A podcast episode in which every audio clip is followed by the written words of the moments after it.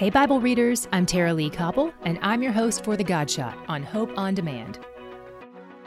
Not having a righteousness of my own that comes from the law, but that which comes through faith in Christ, the righteousness from God that depends on faith.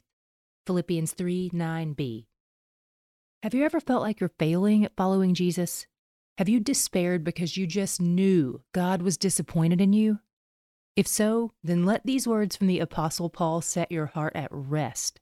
This is the man who wrote two thirds of the New Testament, much of it while being imprisoned for preaching the gospel. And even he knows his righteousness isn't enough to please God.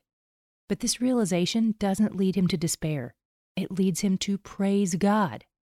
His own attempts at righteousness are worthless, but praise God, the righteousness of Jesus has been credited to his account and to yours and to mine. God has given us not only the faith to believe in him, but also the righteousness of Christ that is faith adjacent. He's where the joy is. To hear more of The God Shot and other great podcasts, go to hopeondemand.com.